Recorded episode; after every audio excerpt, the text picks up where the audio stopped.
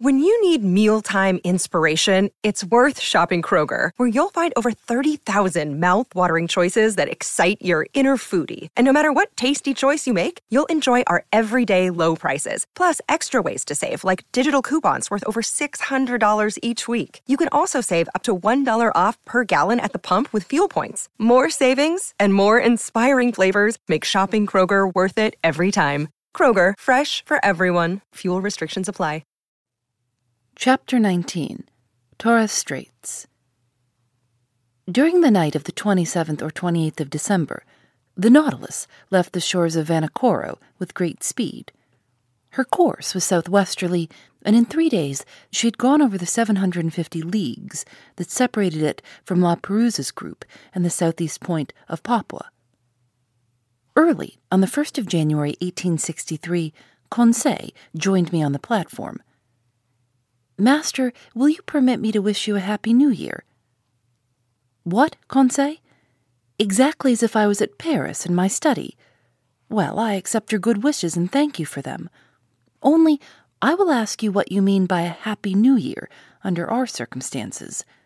Do you mean the year that will bring us to the end of our imprisonment, or the year that sees us continue this strange voyage? Really, I do not know how to answer, Master. We are sure to see curious things, and for the last two months we have not had time for dullness. The last marvel is always the most astonishing, and if we continue this progression, I do not know how it will end. It is my opinion that we shall never again see the like. I think, then, with no offence to Master, that a happy year would be one in which we could see everything. On 2nd January, we had made 11,340 miles, or 5,250 French leagues, since our starting point in the Japan seas. Before the ship's head stretched the dangerous shores of the Coral Sea on the northeast coast of Australia. Our boat lay along some miles from the redoubtable bank on which Cook's vessel was lost, 10th June, 1770 the boat in which Cook was struck on a rock, and if it did not sink, it was owing to a piece of coral that was broken by the shock and fixed itself in the broken keel. I had wished to visit the reef, 360 leagues long, against which the sea, always rough, broke with great violence, with a noise like thunder. But just then planes drew the Nautilus down to a great depth, and I could see nothing of the high coral walls. I had to content myself with the different specimens of fish brought up by the nets. I remarked, among others, a species of mackerel as large as a tunny with bluish sides and striped with transverse bands that disappear with the animal's life. These fish followed us in shoals and furnished us with very delicate food, we also took a large number of giltheads, about one and a half inches long, tasting like dories, and flying pirapeds like submarine swallows, which in dark nights lit alternately the air and water with their phosphorescent light. Two days after crossing the Coral Sea, 4th January, we sighted the Papuan coasts. On this occasion, Captain Nemo informed me that his intention was to get into the Indian Ocean by the Straits of Torres his communication ended there. The Torres Straits are nearly 34 leagues wide, but they are obstructed by an innumerable quantity of islands, islets, breakers, and rocks that make its navigation almost impracticable, so that Captain Nemo took all needful precautions to cross them. The Nautilus, floating betwixt wind and water, went at a moderate pace. Her screw, like a cetacean's tail, beat the waves slowly. Profiting by this, I and my two companions went up on the deserted platform. Before us was the steersman's cage, and I expected that Captain Nemo was there directing the course of the Nautilus. I had before me the excellent charts of the Straits of Torres, and I consulted them attentively. Round the Nautilus the sea dashed furiously, the course of the waves that went from southeast to northwest at the rate of two and a half miles broke on the coral that showed itself here and there. This is a bad sea, remarked Ned Land. Detestable indeed, and one that does not suit a boat like the Nautilus. The captain must be very sure of his route, for I see there are pieces of coral that would do for its keel if it only touched them slightly. Indeed, the situation was dangerous, but the Nautilus seemed to slide like magic off these rocks. It did not follow the routes of the Astrolabe and the Zélé exactly, for they proved fatal to Dumont d'Urville. It bore more northwards, coasted the islands of Murray, and came back to the southwest towards Cumberland Passage. I thought it was going to pass by when, going back to northwest, it went through a large quantity of islands and islets little known towards the Island Sound and Canal Mauvais. I wondered if Captain Nemo, foolishly imprudent, would steer his vessel into that pass where Dumont d'Urville's two corvettes touched. When swerving again and cutting straight through to the west, he steered for the island of Gilboa. It was then three in the afternoon. The tide began to recede, being quite full. The Nautilus approached the island that I still saw, with its remarkable border of screw pines. He stood off it at about two miles distant. Suddenly, a shock overthrew me. The Nautilus just touched a rock and stayed immovable, laying lightly to port side. When I rose, I perceived Captain Nemo and his lieutenant on the platform. They were examining the situation of the vessel and exchanging words in their incomprehensible dialect. She was situated thus. Two miles on the starboard side appeared Gilboa, stretching from north to west like an immense arm. Towards the south and east, some coral showed itself, left by the ebb. We had run aground, and in one of those seas where the tides are middling, a sorry matter for the floating of the Nautilus. However, the vessel had not suffered, for her keel was solidly joined. But if she could neither glide off nor move, she ran the risk of being forever fastened to these rocks, and then Captain Nemo's submarine vessel would be done for. I was reflecting thus when the captain, cool and calm, always master of himself, approached me. An accident? I asked. No, an incident but an incident that will oblige you perhaps to become an inhabitant of this island from which you flee. Captain Nemo looked at me curiously and made a negative gesture, as much as to say that nothing would force him to set foot on terra firma again. Then he said, Besides, Monsieur Aronnax, the Nautilus is not lost. It will carry you yet into the midst of the marvels of the ocean. Our voyage is only begun, and I do not wish to be deprived so soon of the honor of your company. However, Captain Nemo, I replied, without noticing the ironical turn of his phrase, the Nautilus ran aground in open sea. Now the tides are not strong in the Pacific, and if you cannot lighten the Nautilus, I do not see how it will be reinflated. The tides are not strong in the Pacific. You are right there, Professor. But in Torres Straits, one finds still a difference of a yard and a half between the level of high and low seas. Today is 4th January, and in five days the moon will be full.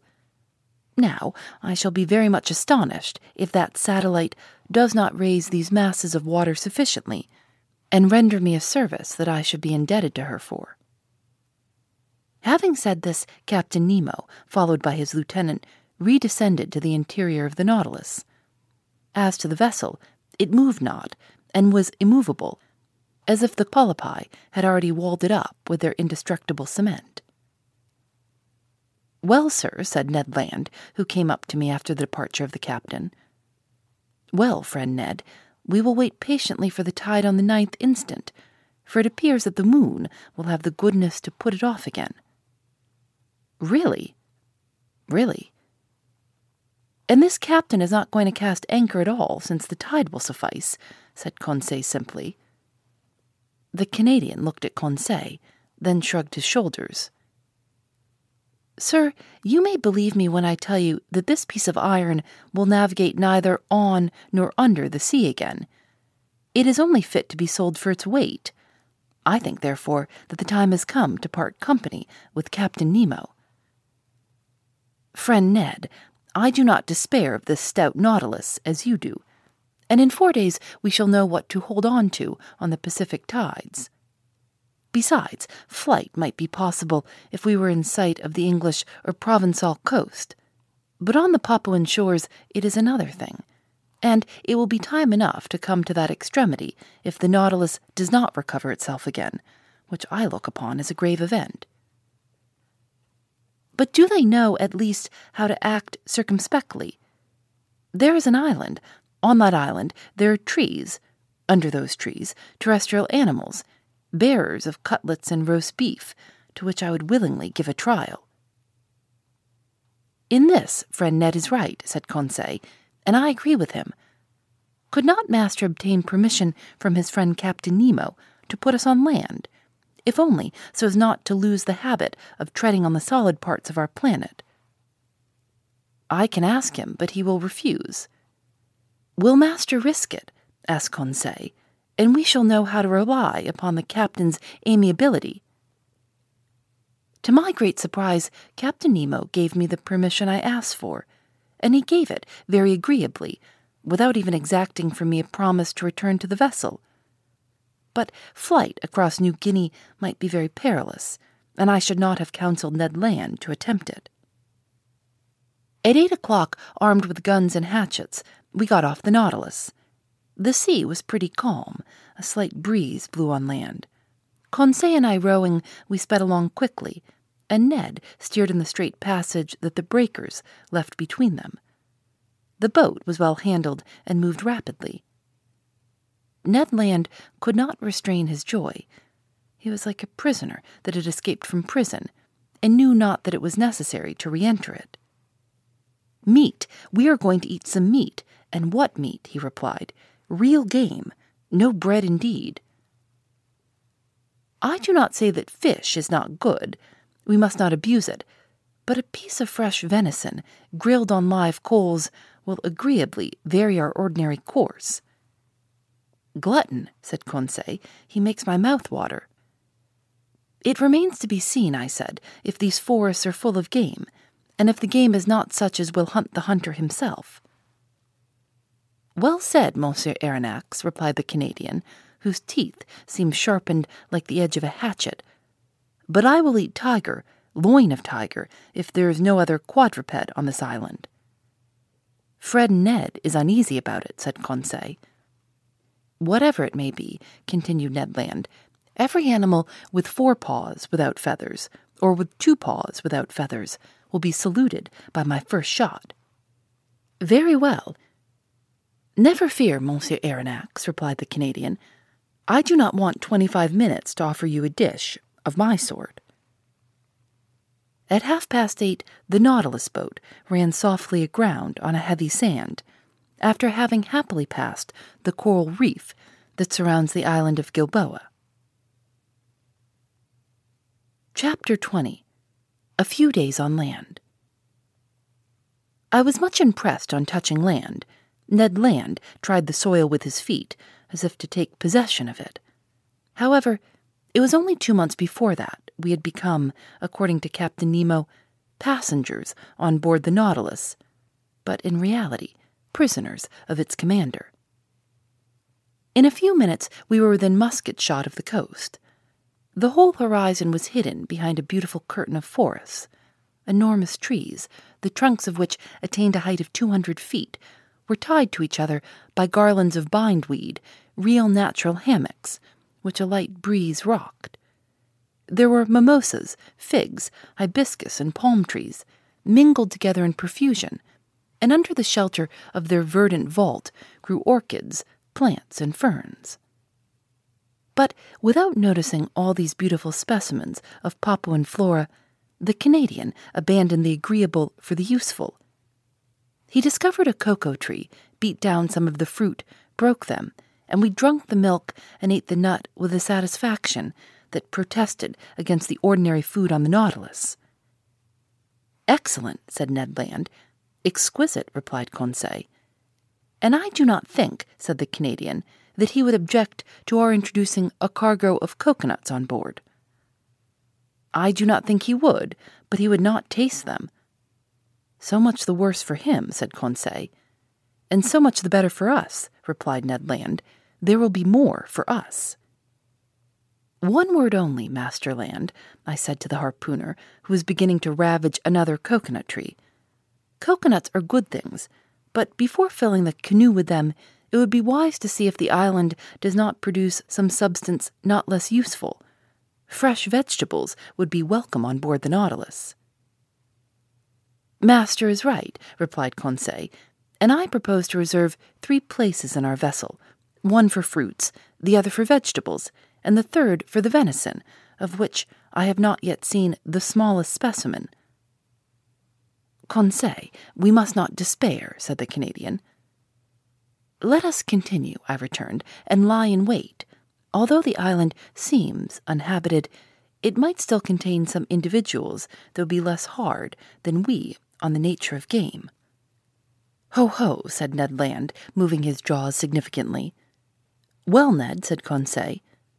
My word, returned the Canadian, I begin to understand the charms of anthropophagy. Ned, Ned, what are you saying? You, a man eater. I should not feel safe with you, especially as I share your cabin. I might perhaps wake one day to find myself half devoured. Friend Conseil, I like you much, but not enough to eat you unnecessarily. I would not trust you, replied Conseil, but enough. We must absolutely bring down some game to satisfy this cannibal, or else one of these fine mornings master will find only pieces of his servant to serve him. While we were talking thus, we were penetrating the somber arches of the forest, and for two hours we surveyed it in all directions. Chance rewarded our search for eatable vegetables, and one of the most useful products of the tropical zones furnished us with precious food that we missed on board. I would speak of the breadfruit tree, very abundant in the island of Gilboa. Ned Land knew these fruits well. He had already eaten many during his numerous voyages, and he knew how to prepare the eatable substance. Moreover, the sight of them excited him, and he could contain himself no longer.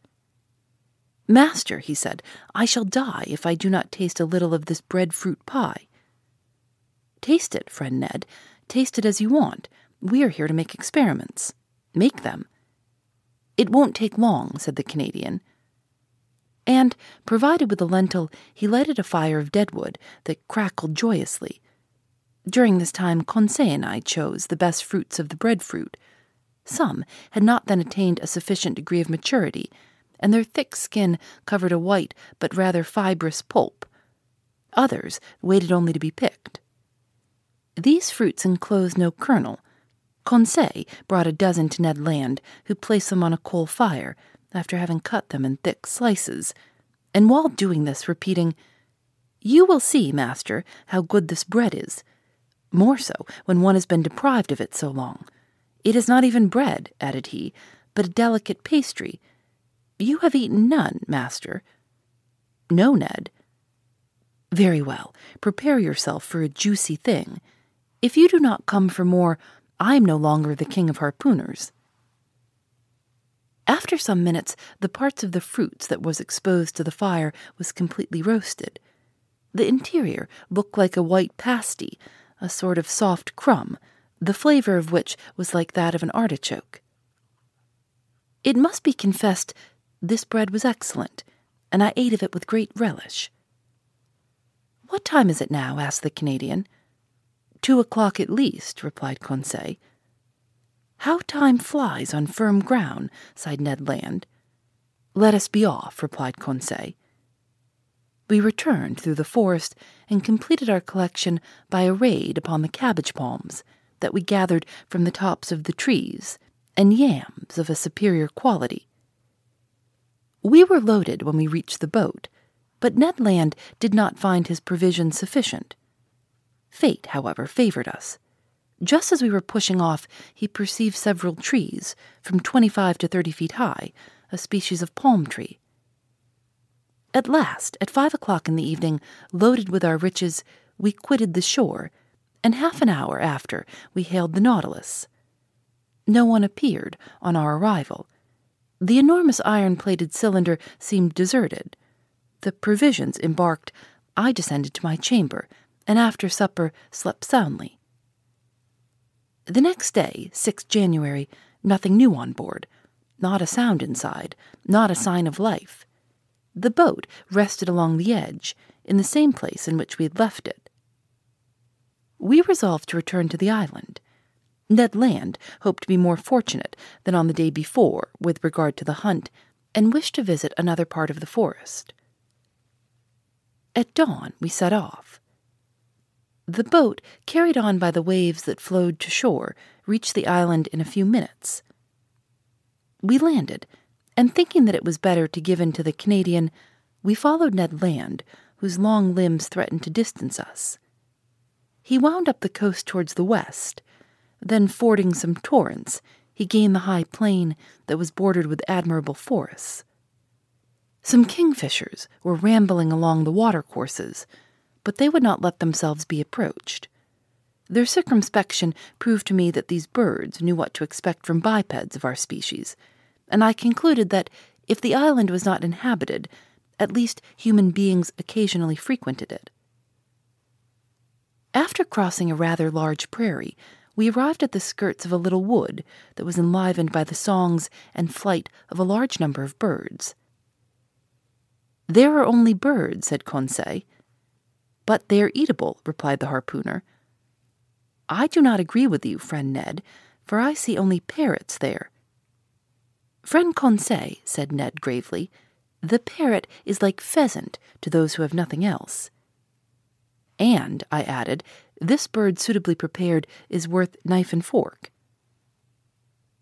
Indeed, under the thick foliage of this wood, a world of parrots were flying from branch to branch, only needing a careful education to speak the human language. From the moment they were chattering with parrots of all colors, and grave cockatoos who seemed to meditate upon some philosophical problem, while brilliant red lories passed like a piece of bunting carried away by the breeze. Papuans with the finest azure colors, and in all a variety of winged things, most charming to behold, but few eatable. However, a bird peculiar to these lands, and which has never passed the limits of the Aru and Papuan Islands, was wanting in this collection but fortune reserved it for me before long. After passing through a moderately thick copse, we found a plain obstructed with bushes. I saw then those magnificent birds, the disposition of whose long feathers obliges them to fly against the wind. Their undulating flight, graceful aerial curves, and the shading of their colors attracted and charmed one's looks. I had no trouble in recognizing them. Birds of paradise, I exclaimed. The Malays, who carry on a great trade in these birds with the Chinese, have several means that we could not employ for taking them. Sometimes they put snares on the top of high trees that the birds of paradise prefer to frequent. Sometimes they catch them with a viscous bird lime that paralyzes their movements. They even go so far as to poison the fountains that the birds generally drink from but we were obliged to fire at them during flight, which gave us few chances to bring them down, and indeed we vainly exhausted one half our ammunition. About eleven o'clock in the morning, the first range of mountains that formed the center of the island was traversed, and we had killed nothing. Hunger drove us on. The hunters had relied on the products of the chase, and they were wrong Happily, Conseil, to his great surprise, made a double shot and secured breakfast. He brought down a white pigeon and a wood pigeon, which, cleverly plucked and suspended from a skewer, was roasted before a red fire of deadwood. While these interesting birds were cooking, Ned prepared the fruit of the bread tree. Then the wood pigeons were devoured to the bones and declared excellent. The nutmeg with which they are in the habit of stuffing their crops flavors their flesh and renders it delicious eating. Now, Ned, what do you miss now? Some four footed game, Monsieur Aronnax. All these pigeons are only side dishes and trifles, and until I have killed an animal with cutlets, I shall not be content. Nor I, Ned, if I do not catch a bird of paradise. Let us continue hunting, replied Conseil, Let us go towards the sea. We have arrived at the first declivities of the mountains, and I think we had better regain the region of forests. That was sensible advice and was followed out. After walking for one hour, we had attained a forest of sago trees. Some inoffensive serpents glided away from us. The birds of paradise fled at our approach, and truly I despaired of getting near one when Conseil, who was walking in front, suddenly bent down, uttered a triumphal cry, and came back to me, bringing a magnificent specimen. Ah, bravo, Conseil. Master is very good. No, my boy, you have made an excellent stroke. Take one of these living birds and carry it in your hand. If master will examine it, he will see that I have not deserved great merit. Why, Conseil? Because this bird is as drunk as a quail. Drunk? Yes, sir, drunk with the nutmegs that it devoured under the nutmeg tree, under which I found it. See, friend Ned, see the monstrous effects of intemperance. By Jove, exclaimed the Canadian, because I have drunk gin for two months, you must needs reproach me. However, I examined the curious bird. Conseil was right. The bird, drunk with the juice, was quite powerless. It could not fly, it could hardly walk.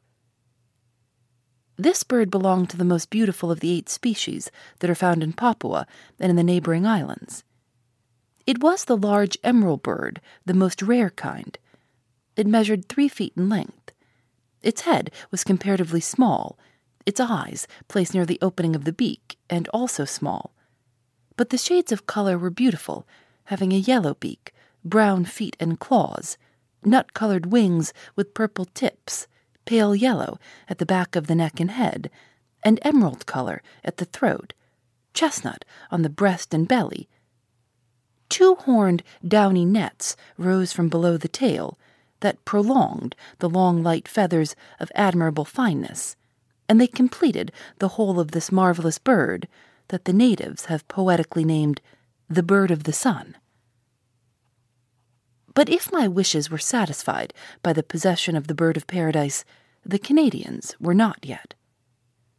Happily, about two o'clock, Ned Land brought down a magnificent hog. The animal came in time for us to procure real quadruped meat, and he was well received. Ned Land was very proud of his shot. The hog, hit by the electric ball, fell stone dead. The Canadian skinned and cleaned it properly after having taken half a dozen cutlets, destined to furnish us with a grilled repast in the evening. Then the hunt was resumed, which was still more marked by Ned and Conseil's exploits. Indeed, the two friends beating the bushes roused a herd of kangaroos that fled and bounded along on their elastic paws. But these animals did not take to flight so rapidly but what the electric capsule could stop their course. Ah, Professor, cried Ned Land, who was carried away by the delights of the chase. What excellent game! And stewed, too. What a supply for the Nautilus! Two, three, five down. And to think that we shall eat that flesh, and that the idiots on board shall not have a crumb. I think that, in the excess of his joy, the Canadian, if he had not talked so much, would have killed them all but he contented himself with a single dozen of these interesting marsupials. These animals were small.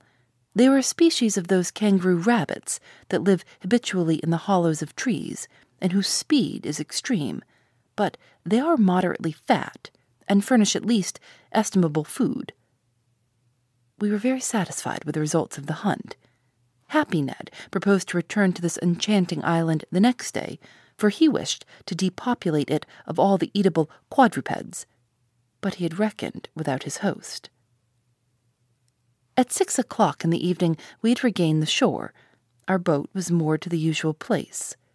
The Nautilus, like a long rock, emerged from the waves two miles from the beach. Ned Land, without waiting, occupied himself about the important dinner business.